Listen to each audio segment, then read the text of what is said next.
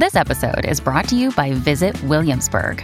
In Williamsburg, Virginia, there's never too much of a good thing. Whether you're a foodie, a golfer, a history buff, a shopaholic, an outdoor enthusiast, or a thrill seeker, you'll find what you came for here and more. So ask yourself, what is it you want? Discover Williamsburg and plan your trip at visit williamsburg dot com. This episode is brought to you by Shopify. Forget the frustration of picking commerce platforms when you switch your business to Shopify, the global commerce platform that supercharges your selling wherever you sell. With Shopify, you'll harness the same intuitive features, trusted apps, and powerful analytics used by the world's leading brands. Sign up today for your one dollar per month trial period at shopify dot com slash tech, all lowercase. That's shopify dot com slash tech. Another day is here, and you're ready for it. What to wear? Check. Breakfast, lunch, and dinner? Check. Planning for what's next and how to save for it? That's where Bank of America can help. For your financial to-dos, Bank of America has experts ready to help get you closer to your goals. Get started at one of our local financial centers or twenty-four seven in our mobile banking app. Find a location near you at bank of america dot com slash talk to us. What would you like the power to do? Mobile banking requires downloading the app and is only available for select devices. Message and data rates may apply. Bank of America N A, member F D I C. Welcome to the New Books Network.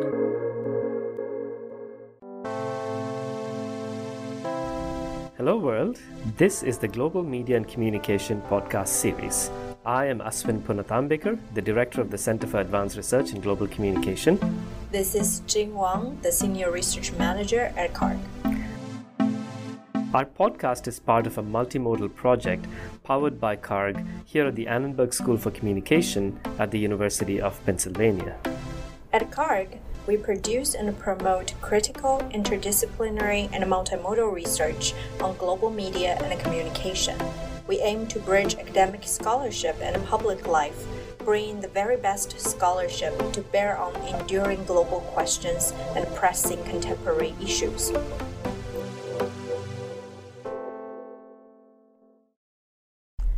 Listeners, welcome to the podcast Global Media and Communication. I'm your host today. My name is Florence Madenga, and I'm a doctoral candidate at the Annenberg School for Communication and a doctoral fellow at the Center for Advanced Research in Global Communication at the University of Pennsylvania. Today, our guest, Doctor Julia Ticona, is the author of Left to Our Own Devices, Coping with Insecure Work in a Digital Age, published in twenty twenty-two by Oxford University Press. Um, Doctor Ticona, would you like to introduce yourself? Sure. Um, my name is Julia Ticona. I am an assistant professor at the Annenberg School for Communication um, at the University of Pennsylvania. Um, I am a researcher, I'm a teacher, um, I'm based in the United States. I research people who live and work in the United States for the most part, um, but I am utterly indebted to and inspired by global communication scholarship, which is why I'm really excited to be here today. So, so excited to have you. um, so first, before we start, I really, really want to say how much I loved reading this book. Um, it's really enjoyable, it's well written, it's very accessible, uh, and it does pack a lot of theory um, and a lot of methods. So a lot of work went into it, oh, thank you. Um, and a lot of time. Um, this is also your first book, which also to me felt incredible. You started this a while ago. Mm-hmm. Um, uh, so can you tell us a little bit about the beginning of the, this book, how you even got to this idea, mm. uh, what first sparked your interest in the topic, and how you began sort of conceptualizing some of the key points um, and arguments in here? Yeah, yeah. I mean, this is this was my dissertation research, right? Oh, so yeah. This is like the dissertation book um, that took a really long time um, to come out. And I think, uh, you know, we can we can get to this uh, a little bit later, but I think it, it ended up working nicely because in a lot of ways, even though I did not plan for this at all, um, the public discourse about technology and work kind of caught up to me as I was doing this work, which as a graduate student is both really exciting and opportune kind of thing to happen, but also utterly terrifying, right? Because you're absolutely concerned that Um, the moment's just going to pass you by and run you over, or your work is not going to be, um, you know, uh, relevant to this big public conversation that's happening now. Yeah. So when I think about what kind of inspired this book, is it's kind of a two-part answer, I guess, because there's like there's the answer of why I was inspired to do the research mm-hmm. to begin with, And then there's the second kind of answer, which is how I was inspired to kind of talk about it in the way that I talk about it, or write this book in the way that I wrote it. Yeah. Um, so the first was that, you know, I've like always been fascinated by technology and popular understandings of technology. Um, I came up kind of in the era where, you know, in high school, we were still like scrimping and saving and like begging our parents to allow us to have cell phones, right? It just wasn't like an everyday part of our lives yet. Um, and I was totally fascinated by the big feelings that people seem to have, the adults in my life and the and the you know my peers, about technology. Just everybody had an opinion about it. Everybody had um, a fear, a hope, a desire, a something of about these things that seem to be you know taking over our lives in different ways. And as somebody who loves to talk to people and like to talk to them about how they're feeling, it's an ideal way to get people to talk about their feelings, right? Because yeah, they're yeah. just, everybody has these big feelings about them. Um, and the other thing that was important to me is, you know, I was reading a little bit at this time, you know, even pretty early on, like in my undergrad kind of years, about technology. And, you know, I was reading these uh, books by these like engineer, public figure type people like Ray Kurzweil and these futurist type people. Um, science fiction, things like that, and other kinds of like elite discourses about technology, trying to understand like what are we all worried about, or what are we talking about here? Um, and I realized more and more that those that kind of writing, that kind of discourse was not what I was interested in. I was really interested in like the backyard conversation, or the bar conversation, or yeah. the kitchen table conversation about like how people talk about this stuff in their everyday lives and how they make sense of it in their everyday lives, right? Yeah. Um, yeah. Not separate from these like elite discourses, but um, you know, in a different way than than they were being articulated. Um, and then the second kind of piece of this was when I started to write this into a book, right? When because um, basically the way the research proceeded was, I conceptualized this research project as a PhD student in pre-Uber times, right? Um, long time ago, right? And I was, you know, happy on my way, doing my research, recruiting, trying to find people to talk to me, being aggressively friendly, as you've heard me say before about how to do qualitative research.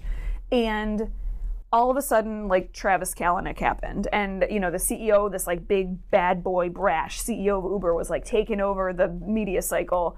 And everybody was talking about, in the post kind of two thousand nine recession world, about these, uh, the quote-unquote gig economy and all of these platforms and apps that this very small proportion of workers were using in a very public way in order to navigate this quote-unquote new world of work that we were in, right, in the post, post, nine, uh, post two thousand nine, two thousand seven recession.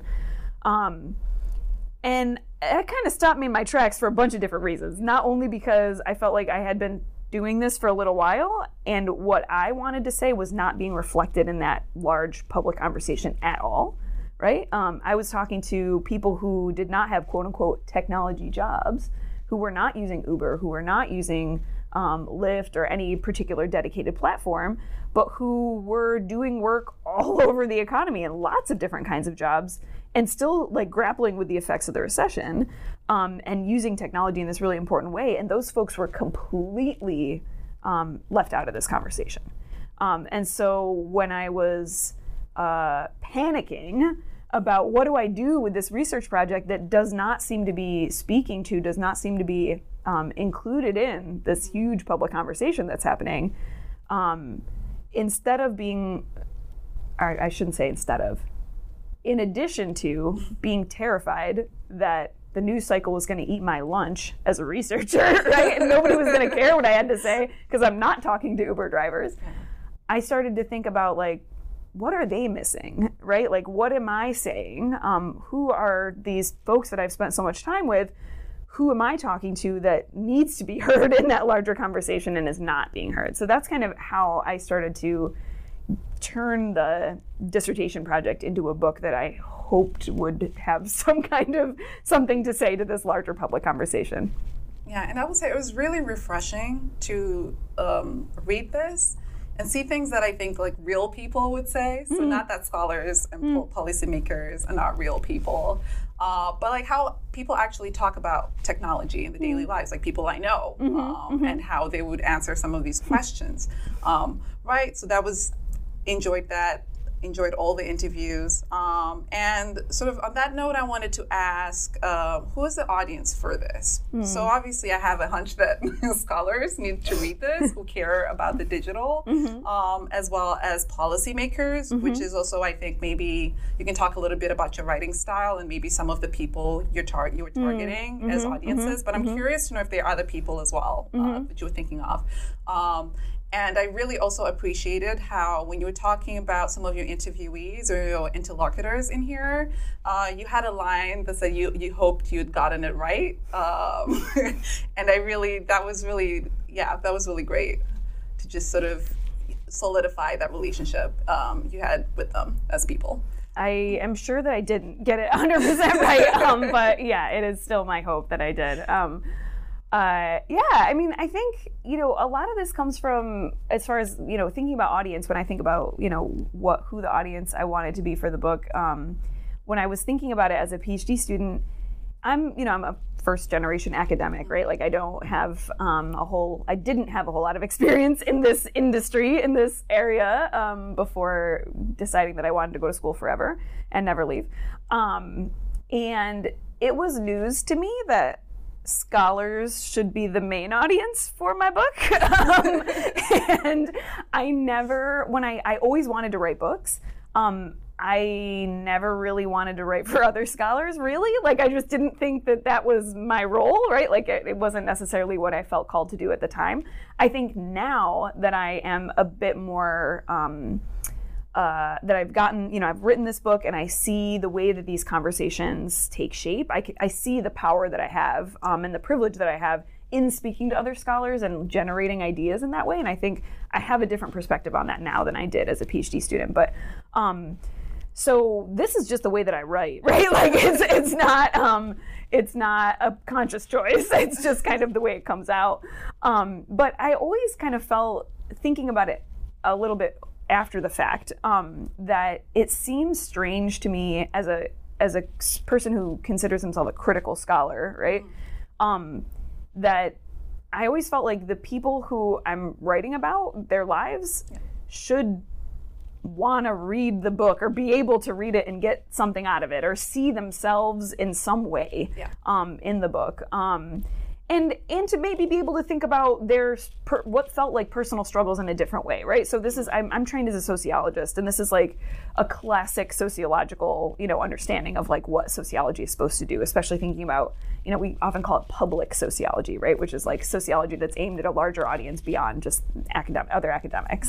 Um, where, you know, it's our job, it's a part of our duty, um, once we are trained in this way of seeing the world, to put people's personal individual experiences into a different kind of context and to say like, hey, it's not just you, yeah. right? Um, that, you know, this is these social prob, what these things that feel like individual problems are actually social problems that have um, these societal contours, right? And it's not just because you are bad at using your phone, it is because it's how it's set up, right? It's yeah. how your job is set up. It's how, you know, society is set up right now in, in some ways against you.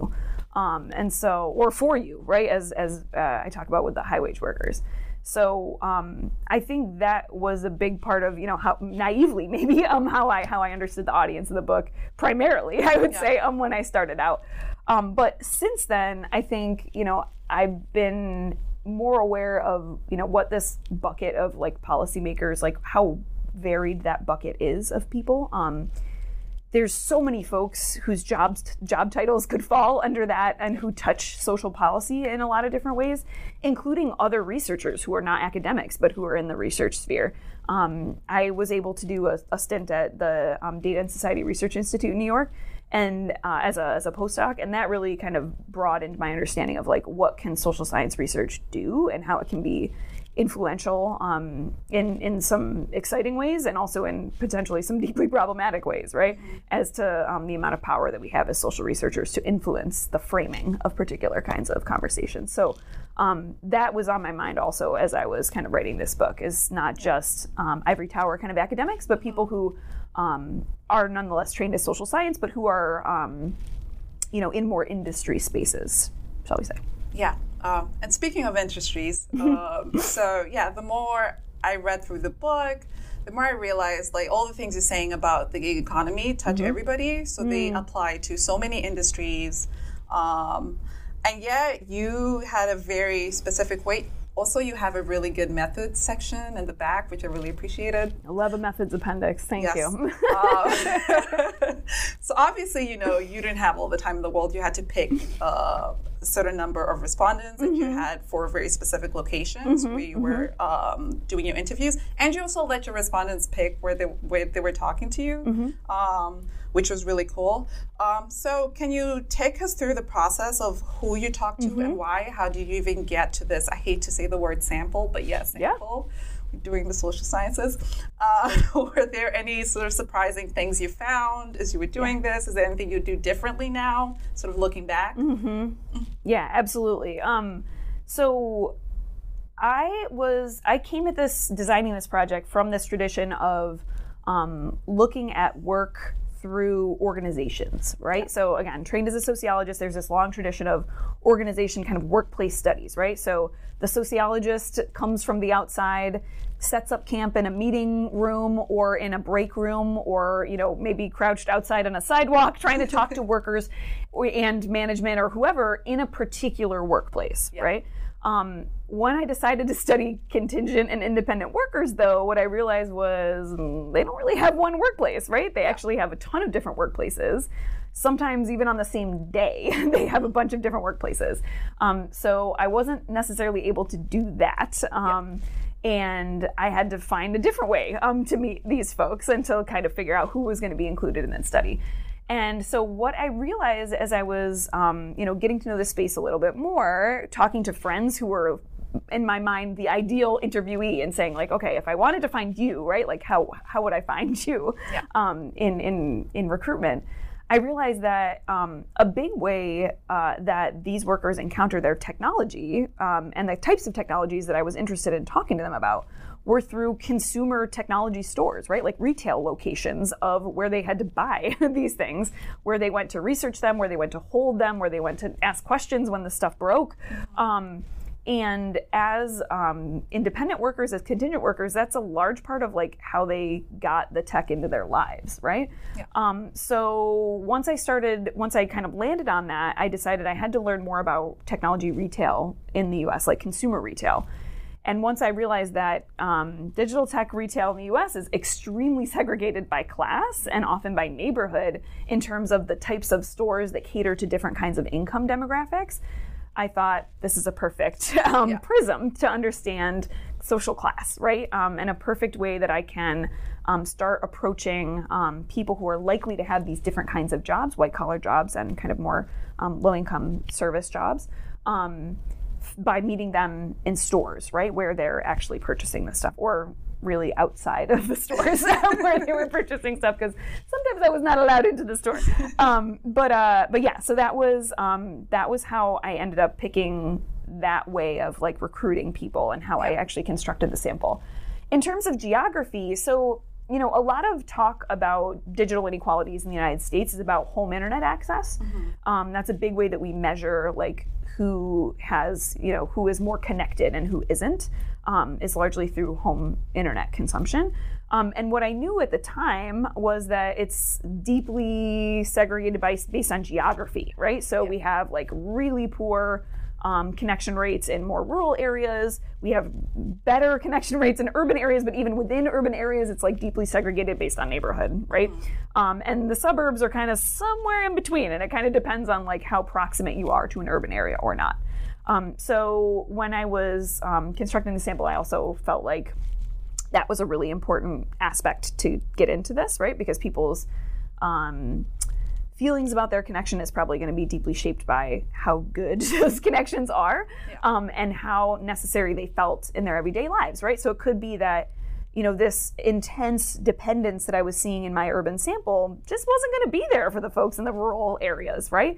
Um, that wasn't necessarily the case, actually. Yeah. Um, and maybe that was something a bit more surprising that I found. Yeah. Um, but uh, is there anything I would do differently? Always.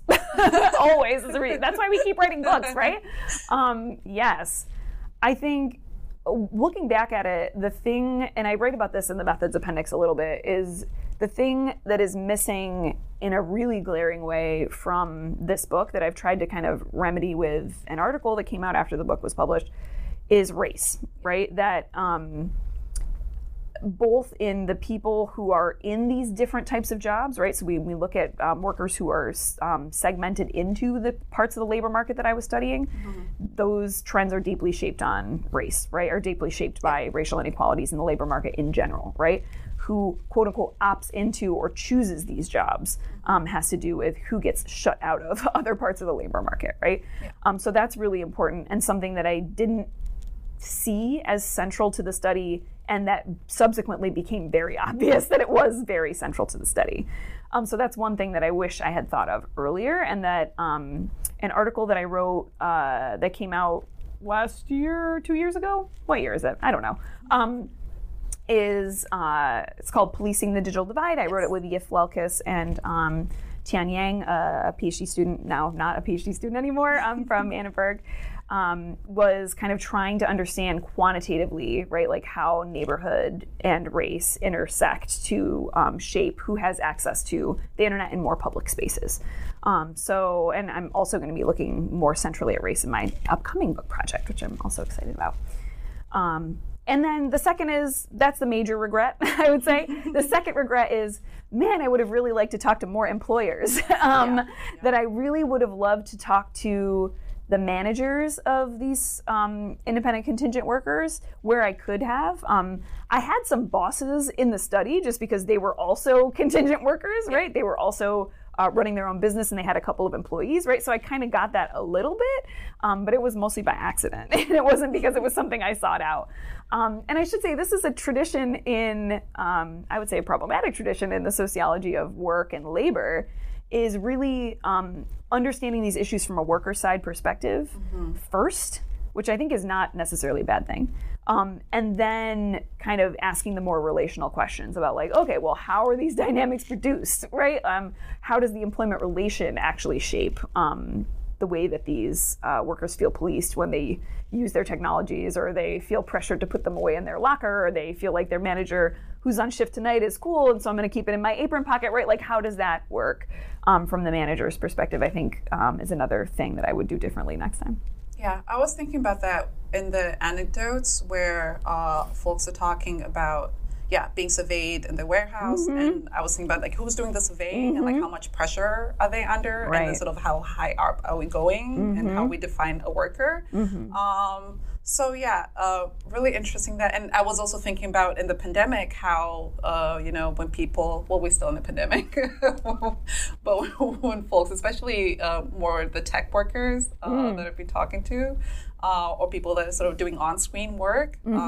Um, the ways that people were then being surveyed in mm-hmm. their homes, mm-hmm. um, and how they were all trying to circumvent that by, I don't know, like moving the mouse certain ways, mm-hmm. or getting clickers, mm-hmm. and things like that. The mouse jigglers. Uh, yeah, and how, how, you know, how that, you know, that stuff was happening in the warehouse, but like sort of very similar mm-hmm. uh, mm-hmm. dynamics mm-hmm. were also still there. Mm-hmm. Um, and now sort of like across what we see as class differences, mm-hmm, right? Mm-hmm. Um, so yes, about this pandemic.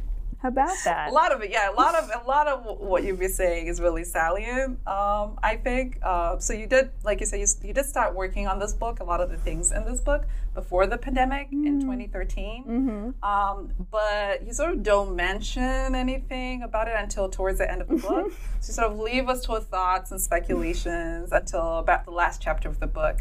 So how has the ongoing pandemic influenced or even changed maybe some of your initial thoughts about where this book could go, mm-hmm. or like what it could apply to? Mm-hmm. Yeah, that's a great question. Um, I think, uh, you know, one of the things I've been thinking about more, it's more of an observation than really like, you know, a finding or a conclusion of the book, but um, in the in the chapter, in one of the chapters on um, low-wage workers, I point out that this pressure to brand oneself, right? To kind of appear as a productive and completely having it all together kind of worker and person on social media that has become more of an expectation of white-collar jobs has now being shoved down the income ladder towards lower-income jobs, right? I think I give the, the example of like nannies and childcare workers, and right, there's like other um, workers like that who um, their uh, social media identities have become enrolled into their employability in a way that it wasn't the case for those types of jobs before. Um, And I think that that's interesting, right? When we see trends kind of um, between high wage and low wage workers, we see kind of leakage across the class barrier, right?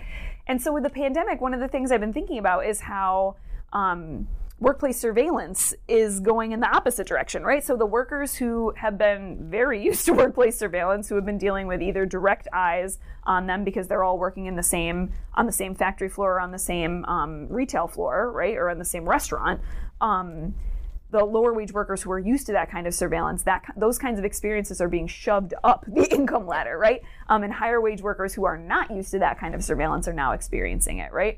Um, and in the chapter on resistance, I talk about these white collar workers who are kind of poaching time in different kinds of ways, right? So they're um, in their, you know, uh, white collar office jobs, and they're like using company resources and time to hustle on the side, right? Like for their other kinds of gigs that they have. And um, I think that that is a privilege that white-collar workers have been used to enjoying um, for a long time, um, and uh, is maybe becoming a little bit more difficult to do. Um, although I have to say that, you know, and I haven't done any systematic research on this, but I do remember this like splashy news story during the pandemic about these folks who have two jobs, right? They're like simultaneously holding down two full-time um, white-collar jobs, and I'm just like, maybe that privilege still exists, right? Like, I think that that kind of um, being able to control your visibility in yeah. very strategic ways is still very weighted towards one of those groups, towards the high wage workers, than it is for the low wage workers, right? It's just like that privilege continues, I think, even despite these um, this growing awareness of the ways that white collar workers are being surveilled. I'm not sure it's in the same ways. I don't think it's to the same depth. I don't think it's in the same ways as as the, the low wage workers that I talk to. Yeah, absolutely. I mean, I won't name names, but I definitely know people that yeah. were doing the uh, yeah. thing.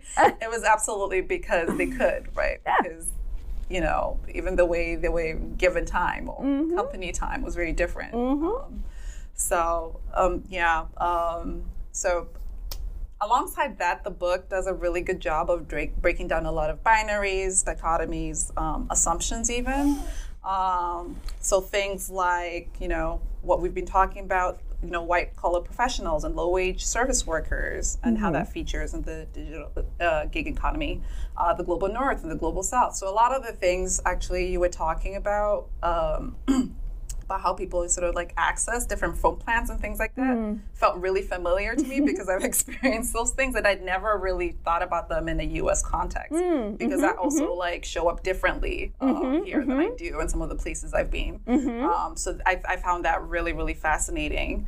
Um, as well as even how we define precarity. Mm-hmm. Uh, so, so you play around with the term and you problematize it, um, and you talk about how scholars have uh, conceptualized it before, mm-hmm. and even sort of talked about how inclusion and equality work uh, mm-hmm. in the so-called digital divide. So you have a lot, a lot to talk about mm-hmm. um, there.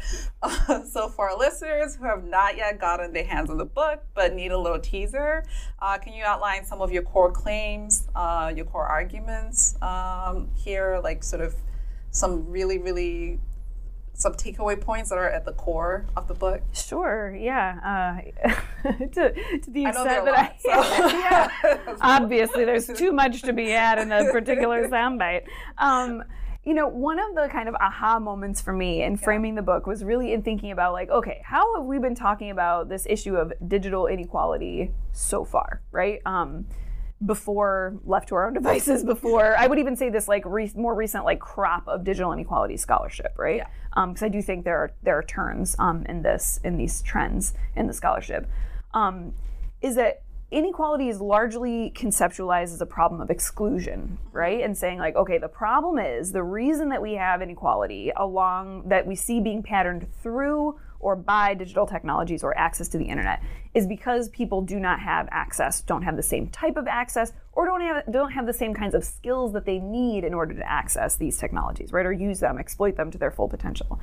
And what doing this kind of comparative work between um, high uh, high wage and low wage work, or white collar and you know blue collar or no collar work, um, has shown me is that it's not exclusion actually. Um, that you know I think in reading the book and doing this research, uh, nobody would argue that there are inequalities in between the sets of the two sets of workers as I kind of ca- categorize them. There are definite inequalities between these two sets of workers. However, those categories or those inequalities are not necessarily patterned by exclusion from access, because the low-wage workers are including themselves at great cost um, into internet access, into the skills that they need and things like that. Um, and so one of the kind of reframings that I hope I'm able to achieve with the book, along, again, along with a, a host of other scholars who are doing this work al- along with me, I think, um, is in kind of trying to shake up this idea, this assumption that exclusion is based on, or uh, inequalities is ba- are based on exclusion alone, yeah. and instead to say, what are the terms of inclusion? And who gets to control those terms? How much power do different sets of people have over determining how they are included um, into the digital economy, for example, or into um, even, you know, if, if the school is your institution of choice, right? Like into school-based um, systems of, of digital technology, whatever it might be. Um, so I think kind of changing the type of question that we're asking about inequality is a really important point of this book. Um, and then, uh, let me see. How we think about precarity. So, and maybe this is for a different kind of audience. This is maybe for a more like comm media, like platform studies audience, I would say. Um, another key intervention is to say, we need to be looking at these technologies way more widely than we have been, right? Um, there are way more workers who are doing way more types of jobs um, who matter to us in our understandings of what these technologies are doing in the world, yeah. than we are currently allowing into our studies. Um, and so we need to have a much broader imagination of the kinds of industries that are being transformed by this, about, and not just like A I is gonna transform everything, not in that kind of way, but in the, like the very concrete way of, hey, you know, this McDonald's has a Facebook group where they're sh- trading shifts, mm. right? Um, so that's a platform studies issue. Yeah. Are we studying that right now in platform studies? No, not necessarily, right? Not in the ways that we should be. Um, and so I think um, being able to actually see actually existing uses of platforms in the workplace, um, not um, prospective future transformations of everything by platforms, but mm-hmm. actually actual uses right now, um, the way that workers are using them and encountering them. Um, that that's the, I guess, second kind of intervention, or ways that I want to um, shake up those binaries that we've been having. Yeah, um, so one of one of the ideas I really h- held on to was the idea of a digital hustle, um, and how you sort of track the way that people have been thinking about the hustle mm-hmm. uh, to particular racialized economies mm-hmm. in the United States. Um, so, and to me, at least to me, it resonates, but maybe it doesn't, but it doesn't resonate to beyond the United States mm. as a framework that scholars could use, especially as they describe global capitalism. Yes, um, yes, obviously, absolutely. And I should say, you know, the it, I meant what I said at the outset in the introduction, that I'm indebted to global communication scholarship, because as a sociologist, out on my own in, in you know, in my grad program, when I was looking for scholarship on the ways that workers, especially low-wage workers, were in, were needing digital technologies, I was not reading about workers in the United States. I was reading about um, post-Soviet countries. I was reading about um, you know uh, post-colonial kind of contexts, right? I was reading about workers in informal labor markets in India, in South Africa, in um, China, right? Um, from scholars who have been on this beat of low-wage work and technology long before me, right? And so what I see happening in on a kind of global scale is actually the trends that have been going on um, for low-wage workers across the world are coming home to roost in the United States for low-wage workers in a way that we have considered ourselves exceptional for so long, right? Because we have seen these digital technologies as being primarily relevant for white-collar workers, and we kind of stopped being curious about the workers that they were useful for or that they were impacting until Uber and Lyft came along. And then we were like, wait a minute, low-wage workers? You gotta be kidding me, right?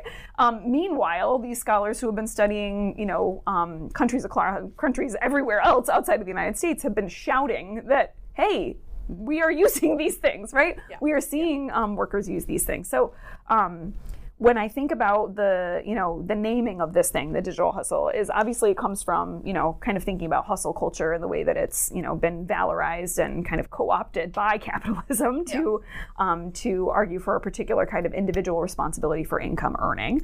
Um, but also um, as as a kind of tribute to say, you know, hey, this stuff has been going on elsewhere for a long time, and um, we need to catch up as American scholars and as observers of the American kind of labor market. Yeah, and as we know, I mean, capitalism obviously has mm. been going on for a very long time, and sometimes, I mean, people have been thinking about how to resist or how to have some sort of agency, but it often feels really, really overwhelming. Um, so obviously, like some of the people that you were speaking with um, had their ways of coping or their ways of asserting agency, but the problem feels really, really overwhelming. Um, so um, I wanted to maybe unpack um, how you've been thinking about agency, especially when we're thinking about, I'm not, I'm not asking you to solve global capitalism, but like as, sort of like how how do we how do we sit with that without mm-hmm. sort of getting overwhelmed mm. by all the things, all the ways that that uh, some of these economies uh, kind of getting at us and getting us down. Yeah. How do we survive? Um, I don't know. um, but what I can say is, so, you know, um, thinking about agency for me, like, prompts this, like, post-traumatic graduate school flashback to yeah. thinking about the structure and agency, like, debates in sociology over time. So I don't have any kind of fancy words or solution to that, or even necessarily see my book as like having anything particularly new to say, but on that. Um, but what I will say is that this to me is the strength of long form, like qualitative engagement with your informants, your research, or your, you know, um, the, the people who you are studying, because it is very rare to meet somebody, I would say, um, who is actively having to live within these conditions that does not see themselves in some way as an agentic actor. Even if they are, even when they are fully aware of all the things that are aligned against them, right? Yeah. Um, that there are moments, there are, you know, on good days, there are ways that um, there are ways that they are in control of, you know, what happens to them and of their, whether they have a bad day or whether they have a good day, you know? Um, and so I think staying close to those interpretations yeah. is a part of my obligation as a researcher, right? And to kind of represent those perspectives um, as real, right? Um, and not necessarily to to kind of be Um, a starry-eyed optimist, or to be, uh, you know, Pollyanna about it, to say, you know, that this is going to be the solution to bringing down capitalism. No, of course not, right? Um, and these strategies of coping, as I put it in the in the title, right, exist only because of the system that we are in, right? Yeah. They are they are a forced adaptation to a bad deal yeah. um, that that both sets of these workers are under, right? Um, albeit, you know, slightly less bad for the for the higher wage workers, um, or they're dealing with the same bad situation but with a with an additional set of privileges that the lower wage workers aren't. Yeah. Um, that, uh, you know, we still got to make do, right? Like we still have to get up in the morning and like decide whether to turn our phones on or not, right? Yeah. And I think yeah. it's in that kind of like practical everyday decision making that. Um, You know, I feel obligated to represent that in the in the scholarship because, um, as bad as it is, you know, we, we make do in a lot of different ways, um, and so in that chapter is is kind of a uh, an attempt to um, to show some of those those strategies, um, and I do use the term intentionally, right? Because yeah. it does on the on the part on the part of these workers that I talk to, these these are intentional acts, right? Yeah. Yeah. Um, as they do feel um, that these are things that they are consciously doing to um, take their time back or to take some control back. Yeah, um, and on that point, I had a really, I hope, quick question sort of uh, about some of the things you say in Suspending the Hustle um, and some of that coping. So when I think about coping, mm-hmm. I often look to, I don't know, what have the feminists said about mm-hmm. it? Um, and uh, you sort of you, you start talking about how hard it's been for mothers to keep the, uh, you know, some of these boundaries. Mm-hmm. Uh, apart, and sort of how, how the gig economy manifests here in very gendered um, mm-hmm, ways mm-hmm, specifically. Mm-hmm. Um, so could you unpack that for us, please? Because um, I, I think it's really, you know, it's sort of in line with a lot of what the arguments that uh, feminist scholars have been making for a really, really long time about mm-hmm. that division between home and work, which, you know, in the pandemic totally sort of like collapsed. Mm-hmm, uh, mm-hmm. But um, yeah, yeah. Talk, talk to us about sort of the gendered parts of this. Mm-hmm. Yeah, I think, you know, this, um, you know, what I call tethered care work, right, yeah. in, the, in the book, um, is really came from this uh, frustration, I guess, in the scholarship of um, people talking about um, work-life boundaries and control, right, over boundaries. Um, in this way that felt like it was like freely floating without any gender, right? Yeah. Um, and it had to do with class, maybe. Um, it had to do with um, the type of job that you had, but it didn't necessarily have to do with your identity as like a human being with a body um, and with obligations to other bodies, right? Including children and elderly people and, you know, whoever else in your life. Um, and there was also at the time, you know, a lot of, I think this is, stopped to some extent, although I still see it rear its head every once in a while.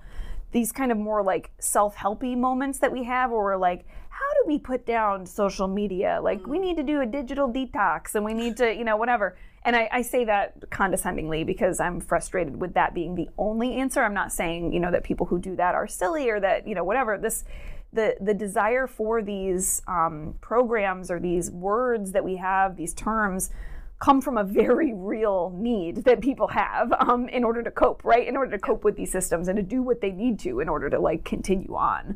Um, and so, you know, good for you, right? Like we all we all find our ways to deal with this stuff. Um, I say this as somebody who is like coming back from maternity leave and had an auto reply on my email, you know what I mean, right? Like that's a, that's a, don't talk to me right now, right? Like I do it too. Um, we all do.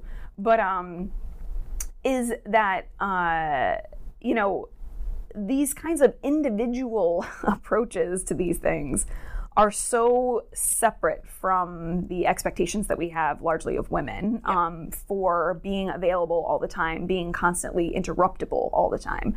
Um, there was, I think in a great way during the pandemic, this kind of um, more uh, public conversation about the interruptibility of women's time, especially as they're like working at the kitchen table um, and they're also being in charge of the homeschooling, right? Or the digital school online and things like that, right? Um, I think there was a great, there was a study that was done, uh, I'm gonna forget who Who, who I will find it and you can link to it um, about where people worked at home during the pandemic, and like overwhelmingly women worked at the kitchen table and men worked in a bedroom with a door, right? And there was this sense that like women were interruptible and men weren't, and when it came to children's demands or children's needs at, at as they were doing this like impossible work life um, explosion that we were expected to do during the pandemic. Yeah.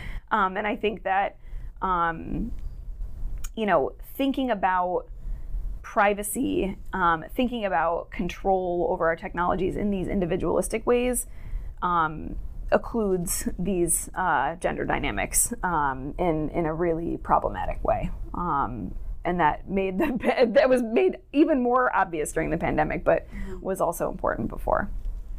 Yeah. So I know you said your the book is not about the future of work, so it's about little, all the other things we'll be talking about.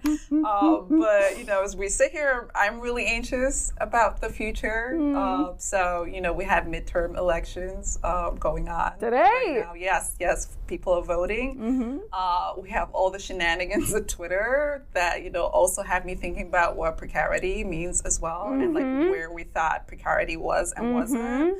Um, and, you know, thinking about just like sort of this as a way to think through some of our politics and some of our practices mm-hmm. as values as well. So I'm, I'm I'm hoping you can you can leave us with sort of some some final thoughts, maybe some some words of hope, some encouragement, something, just something. Oh God. Um, so I mean, I would say my big lesson from this book um, is that.